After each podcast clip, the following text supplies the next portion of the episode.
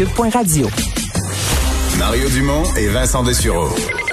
Joignez-vous à la discussion. Appelez ou textez le 187 Cube Radio 1877 827 2346. Alors Vincent, dans les nouvelles, une nouvelle de dernière heure, euh, le gouvernement du Québec qui viendrait tout juste de procéder à une nomination, euh, certainement euh, qui va qui va faire jaser, parce que on voit que c'est fait dans l'esprit de la diversité. C'est un monsieur que je respecte beaucoup, ceci dit.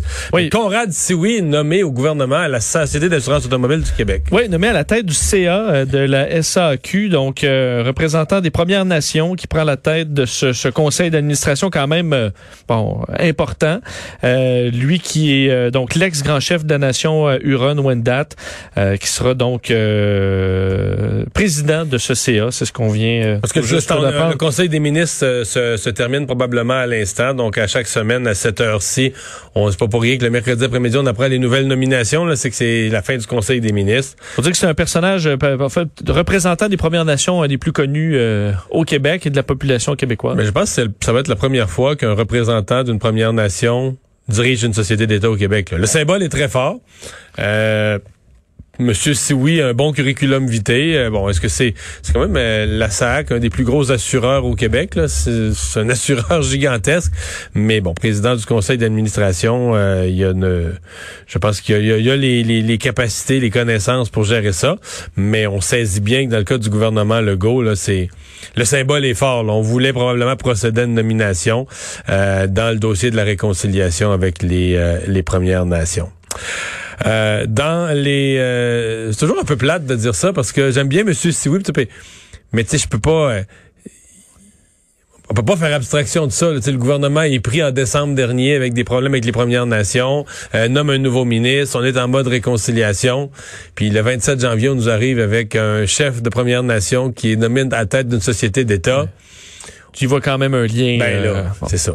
Ça veut pas dire qu'il veut pas dire qu'il n'aurait pas eu les capacités, puis que sur un sur un comité où la question autochtone n'aurait pas été du tout concernée, puis il y avait eu 10 candidatures, il aurait pu être choisi parce que c'est un homme de capacité avec de l'expérience. C'est juste que dans le cas présent, tu vois bien le symbole et l'intention du, euh, du gouvernement. Euh, ben, c'est une question qu'on se posait plutôt dans l'émission, euh, entre autres avec Paul Larocque. Là. Est-ce que la Sûreté du Québec, est-ce que le gouvernement du Québec pourrait sanctionner euh, les récalcitrants de la quarantaine? Oui, parce que depuis le 22 janvier, on sait que les agents de la Sûreté du Québec euh, bon, vont s'assurer du respect de la quarantaine dans la province, mais étaient toujours en attente de l'autorisation du directeur des poursuites criminelles et pénales pour pouvoir donner des constats d'infraction. Donc, les policiers cognent chez vous, tu n'étais pas là, tu es à l'épicerie, ils te croisent. Mais ce qu'on avait dit au début de la semaine, c'est que les policiers avertissaient le fédéral. Ben c'est ça, mais là... Euh, ben, ça marche pas, là on s'entend qu'on commence à s'ajouter des étapes pas mal inutiles. Euh, et on comprenait que le DPCP, qui devait donner l'autorisation, était euh, lui-même en attente de documents du gouvernement fédéral. Donc, eux ne pouvaient pas donner l'autorisation tant qu'ils n'avaient pas ces, euh, ces, documents.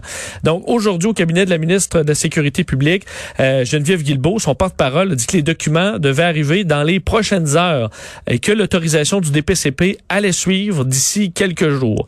Alors, très rapidement, d'ici les prochains jours, la Sûreté du Québec serait outillé aurait le droit d'émettre des constats d'infraction. On sait que tout ce dossier-là du respect de la quarantaine euh, ben, est à l'avant-plan un peu partout à travers le Québec pour évidemment se protéger des nouveaux variants. Alors on veut que les policiers soient C'est juste, est-ce que, euh, que la, la, Sûreté du Québec et le gouvernement du Québec viennent comme à la rescousse un peu de, de Justin Trudeau et à leurs frais, là, parce que la quarantaine est une responsabilité fédérale.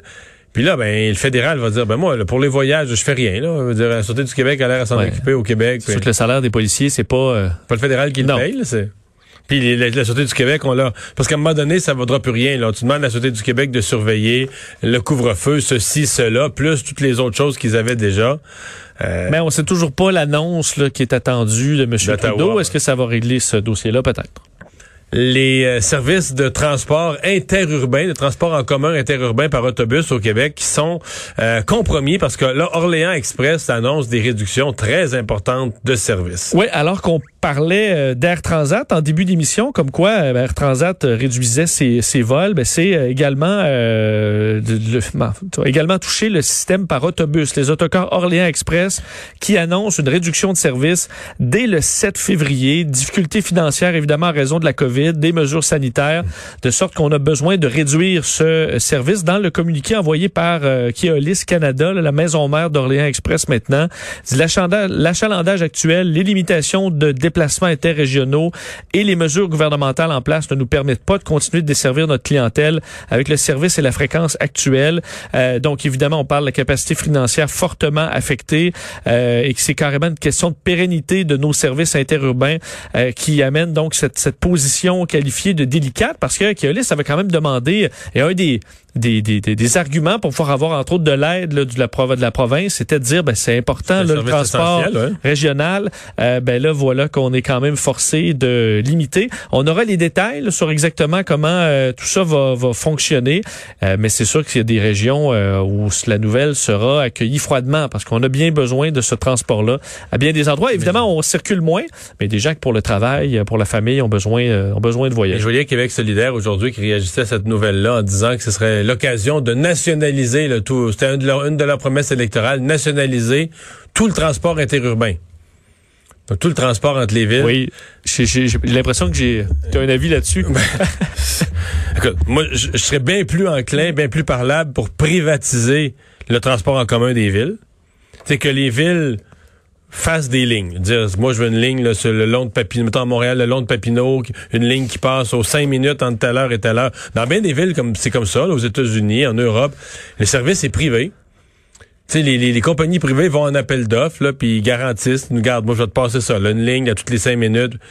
Hey, les sociétés de transport. Eh, Tu veux-tu une affaire qui perd de l'argent au Québec tout le temps, là?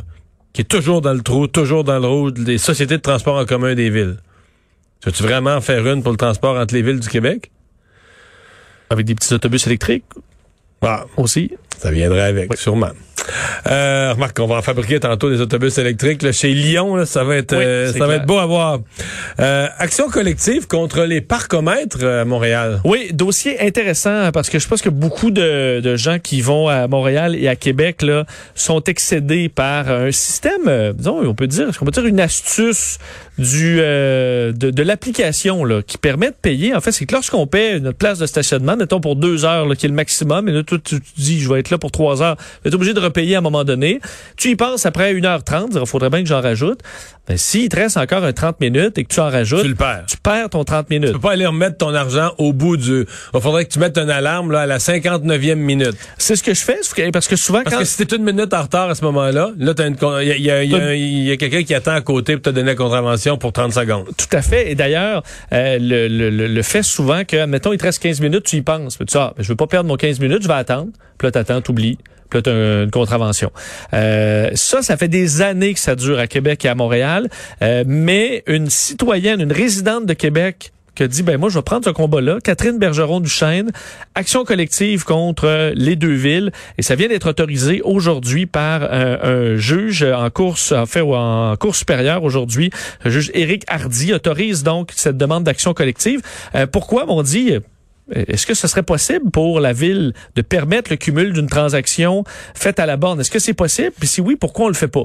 Euh, alors la question se... Mais là, pourquoi on le fait pas? Il est simple. Ben, je sais, mais On va être payé en double. ça, ça, ce sera au tribunal là, de, de, de, de, de, de- de voir le fond, mais on juge que cette poursuite-là est Mais en vraiment fait- pas futile. Mais en fait, les, euh, les parcomètres électroniques ont déjà permis d'aug- d'augmenter beaucoup les revenus des villes. Parce qu'avant, les vieux parcomètres, tu mettais de la monnaie, il y avait une petite aiguille, c'était mécanique, c'était bien drôle, mais tu sais, mettons, moi, je quittais ma place, là. Puis j'avais été au magasin une demi-heure, j'avais payé pour une heure. Mais ma demi-heure était encore, tu sais, à la demi-heure, La les... petite flèche était à 30 Toi, minutes. toi, tu prenais ma place, là, tu voyais la petite flèche à 30 minutes. Et que toi, si t'avais besoin d'une heure, Je suis correct. tu, ben, si t'avais besoin d'une heure, tu rajoutais juste 30 minutes. Tu disais, j'ai déjà le 30 minutes du monsieur d'avant, là. Mais là, maintenant, tu le sais pas, c'est juste un numéro tout ça. Fait que peut-être dans ton parcomètre, il reste encore 40 minutes, mais tu le sais pas. Fait que toi, tu repayes. Fait que sur l'ensemble des parcomètres, là, du temps payé en double sur une année, c'est fou. C'est énorme. Et les, euh, les constats d'infraction aussi, parce que euh, tu, tu, y a plein de gens qui ne pouvant pas en rajouter facilement, attendent, puis se retrouvent coincés. Euh, donc, euh, évidemment, ça va être long, là, cette action collective qui euh, était contestée par la Ville. Ça n'a pas fonctionné. Alors, si on- le, le tribunal va, va, va aller au jugement sur le font. Mais euh, on en a pour un, un bon moment. Là. Évidemment, c'est des cas qui sont compliqués, mais euh, je, peux, je pense que beaucoup de citoyens vont dire, même si c'est pour quelques dollars, on verra s'il y a un jugement là, en, en, la, en faveur de cette citoyenne. Je pense qu'il y en a beaucoup qui vont dire, ben moi, je vais, même si c'est pas des gros montants, souvent des actions collectives, ben là, je vais aller rechercher Oui. ce petit gain-là, parce qu'effectivement, la ville, là-dessus, s'en est, euh, s'en est mis plein les poches. Alerte antiterroriste aux États-Unis. Oui, le ministre américain de la Sûreté, euh, de la Sécurité intérieure qui a publié, a publié aujourd'hui un bulletin d'alerte antiterroriste plutôt inquiétant, euh, alors qu'on cite dans le document un climat de menaces accrues d'extrémistes violents opposés entre autres à la présidence de Joe Biden. Alors on est encore là, là, dans les suites de l'attaque du Capitole, euh, où on dit d'ailleurs que ça aurait en quelque sorte galvanisé certaines personnes. Il y a plusieurs dossiers là qui vont ensemble. On parle vraiment de terrorisme intérieur avec des gens qui sont dans des complots euh, reliés au, euh, au coronavirus, à la gestion, ou à des confinements, autant qu'à la victoire de Joe Biden, et qu'on pourrait assister à des événements euh, bon tragiques. Par contre, on n'a pas d'informations sur un complot crédible spécifique, mais on veut tout simplement que les gens soient vigilants. On dit prenez en compte votre environnement et votre sécurité personnelle, gardez les contacts d'urgence et autres informations essentielles sur vous. Alors, on en est là quand même à se protéger de, de, de- d'extrémistes à, l'intérieur du pays, euh, pro-Trump ou anti euh, ou des conspirationnistes en tout genre. La saga GameStop euh, en bourse, ça s'est euh, poursuivi, complètement fou encore aujourd'hui. Oui, écoute, des montées, alors que la, la bourse aujourd'hui chute Une quand de façon ouais. euh, importante. Euh, GameStop montée de 174 Je vous disais, hier, on était à hier, ça vous être 90, 100 ouais. Euh, 174% L'action vaut maintenant 347 dollars américains. Je vous rappelle que le 12, ridicule. le 12 janvier, ça valait 19. Euh, je vous rappelle l'histoire. Ben, ça vaut encore 19. Ça- oui. Peut-être 20. mais Peut-être, oui, pas peut-être 15. 347. Pas, pas 347. Je vous rappelle donc que euh, les euh, ce qui est arrivé avec GameStop et qui arrive aussi à d'autres entreprises maintenant, c'est euh, une pratique qu'on appelle le short selling là où euh, la vente à découvert qui consiste à emprunter et vendre des actions en anticipant la chute de leur cours pour les racheter moins cher. Le problème c'est que si la- l'action monte, t'es coincé parce que tu la rachètes, t'es là. obligé de la racheter. Alors pour pour euh, empêcher que ça monte et que ça te coûte encore plus cher, ben tu rachètes l'action chère et ça fait encore plus monter le prix. Et là, des gens qui achètent et achètent, ça fait bondir euh, le prix de GameStop. Ce qui, entre autres, généré et poussé par euh, un forum sur Internet, sur Reddit, le Wall Street Bets, où des jeunes là, se craignent qui achètent des actions. Parce qu'à la base, c'est ça. là. C'est Oui. vraiment, c'est Reddit, un- des forums sur Internet où les, des espèces de leaders qui sont devenus crédibles et veulent faire suer Wall Street. Là. Ouais, et en fait, Et ah, ça- là, ce que je comprends dans les derniers jours, c'est que là, il y en a qui avaient jamais entendu parler de ça, mais là, en entendu, en l'entendant parler du phénomène, vont se joindre là, au forum, et ils sont Ben. de plus en plus nombreux à pouvoir acheter en bourse. là. Je voyais d'un article à l'autre, je pense qu'on est passé de 2 millions à 3 millions de personnes à- sur Wall Street Bets. Là. Alors, il y en a plein qui, euh, qui se sont joints. On parle carrément d'une révolte boursière, là, ou une croisade contre l'establishment boursier. Aujourd'hui, AMC, donc, qui s'occupe d'une chaîne, entre De autres, cinéma euh, de cinéma. euh, Ça, c'était quasiment en faillite, là. Tu sais, l'histoire des AMC, là, AMC, l'action était à 2 piastres, puis l'entreprise était en faillite. Il fallait qu'ils trouvent 900 millions pour se refinancer. ben, Aujourd'hui, ça vient de monter de 300% Oui, c'est ça. l'action des MC. Euh, BlackBerry aussi moins, mais on est là-dedans avec BlackBerry plus 34% aujourd'hui, alors qu'il n'y a pas de pas d'autre raison que d'essayer de coincer les short sellers et les forcer à racheter tout ça. Et là, Mario, ça je dis foutre la merde là, ça fout la merde parce que euh, là il y a plein de, évidemment de dirigeants de grands fonds qui ont perdu des fortunes. Là, on parlait d'hier de 5 milliards de pertes et probablement que ça monte encore. Euh, plusieurs qui réclament des euh, ben, une intervention des marchés pour essayer de bloquer tout ça, même des euh, des accusations criminelles dans certains cas de manipulation de marché. Ouais, mais comment tu vas bloquer ça? C'est pas simple. Tu as tout à fait raison. Euh, D'ailleurs, euh, certains analystes qui ont fait, entre autres, qui dénoncent ça là, en disant que c'est ridicule puis que l'action va chuter d'un coup à 20 dollars Mais ça, parce que c'est ce que ça vaut. Mais euh, eux dénoncent le fait qu'ils se sont fait, en certains cas, un, un qui euh, diffusait sur YouTube là, son analyse, dit s'être fait hacker par des gens sur le forum, euh, que certains lui commandaient des pizzas, l'ont inscrit à Tinder. Alors, euh, essaie de- d'intimider en quelque sorte ceux qui ridiculisent ce mouvement. Alors, on est rendu dans une guerre entre l'establishment euh, de la bourse et euh, ben, cette espèce de jeune garde qui écoute, joue à la bourse comme au casino. Là. Complètement. C'est carrément ça. Mais moi, je, veux, euh, je serais vraiment curieux de voir quand ça va commencer à descendre. là. Parce que le principe d'une action qui descend normalement, c'est que il y a toujours de la spéculation, mais jamais autant que ça. Tu tu peux toujours dire, ben l'action a descendu, mettons, elle a descendu de 5 dollars, elle a descendu de 3 dollars, mais à ce prix-là, quelqu'un quelqu'un va l'avoir à rabais, va vouloir l'acheter à ce prix-là. Mais dans le cas de GameStop, qui est passé de 19 à 300 pour rien, juste parce que des gens s'encourageaient sur Internet, eux-mêmes, personne pense que ça vaut ça, eux-mêmes savent que ça vaut pas ça. Donc quand ça va partir à baisser, là, Quand les breaks lâchent, il n'y a, pas de fond. non, c'est comme un camion, pas de break dans une côte. Là, là, mettons à 250, là, tu pars de 300, c'est 347. Mais là, à 300, personne va se dire, ah, d'après moi, quelqu'un va la racheter à 300. Mais non, tout le monde va savoir 300, 250, signal, on 200, liquide, on 150, on liquide, on liquide. Mais ça va être, ça va être aussi ridicule en descente qu'en montée, là. Ben, il me semble que sur le forum aujourd'hui, ce qu'on disait, c'est gardez vos actions. On vend pas tout de suite. On hold the line, là, on continue. Mais c'est que tu me dis, le- le- ceux qui sont des influenceurs sur ce forum-là, ils, Ils vont, vendre, tout avant- vendre eux autres, ils vont tout vendre, ils- ils vont faire la fortune. avant de donner le go.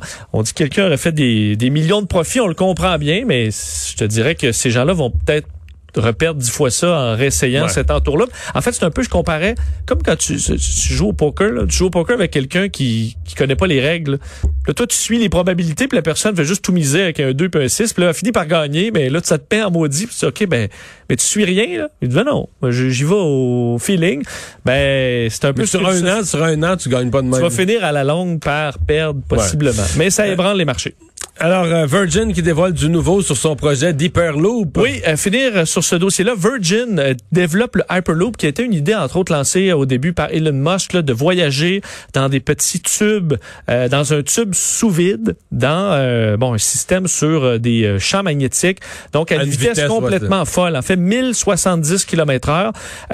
Plusieurs projets sont en développement, mais Virgin est vraiment quand même rendu avancé, puisqu'on a fait dans les derniers mois des tests avec des humains, là, deux humains dans un petit euh, Hyperloop là, de peut-être un kilomètre ou deux, je me souviens plus de la distance, pour montrer que le système fonctionnait. Et aujourd'hui, Virgin a dévoilé une longue vidéo pour montrer toute l'expérience du début à la fin de ce qu'ils envisagent comme étant un Hyperloop fonctionnel en 2030. C'est pas si loin, là, dans moins de 10 ans.